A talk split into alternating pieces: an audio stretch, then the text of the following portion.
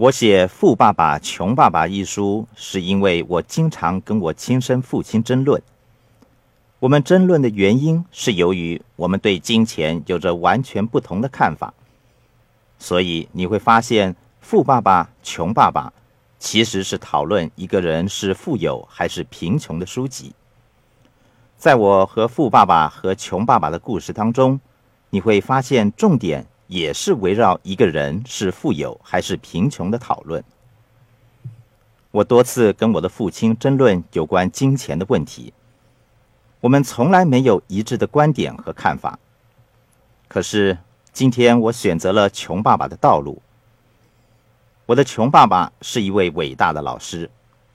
我前半生过的生活像我的富爸爸，至于后半生，我想当一个老师，像我的穷爸爸一样。可是我教给人们的却是富爸爸教我的东西，所以到了最后。我变成了富爸爸和穷爸爸的混合体。在进入你可以选择富有这个课程之前，我想先跟大家分享一下我发展这个课程的感受。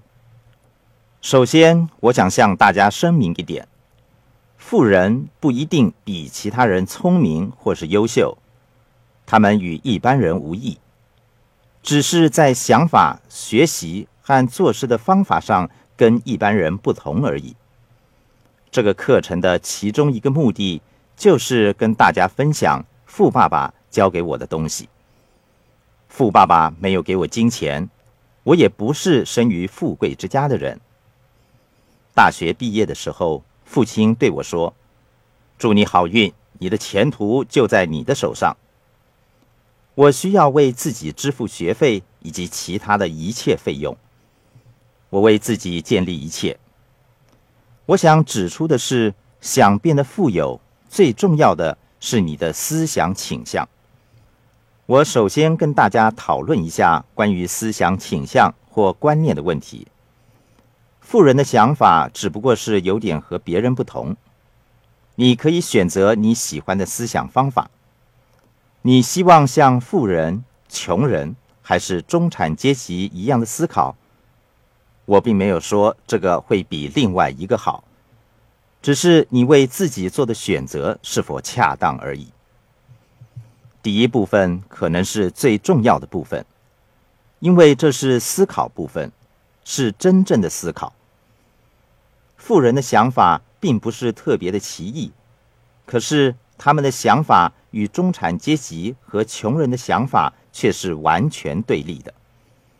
如果你能够发现当中相反的事物，你就可以为自己做出最好的选择了。第二部分是学习。我们的学校教育并没有教我们有关金钱的知识。富人有一定的优势，因为他们在家里教孩子们有关金钱的观念。我许多有钱朋友的孩子，早在上大学之前。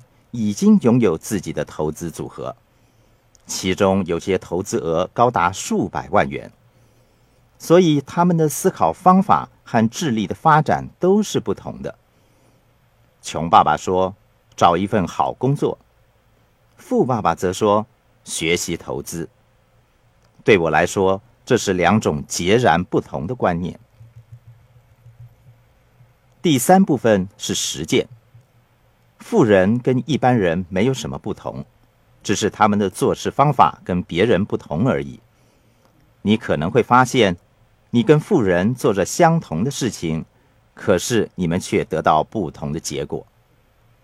这个课程是为了启发你的想象力、挑战你的信念而设计的，但是最后选择权还是在你自己的手上。你可以选择成为富人、穷人。或是中产阶级，这个课程的目标就是为大家提供选择。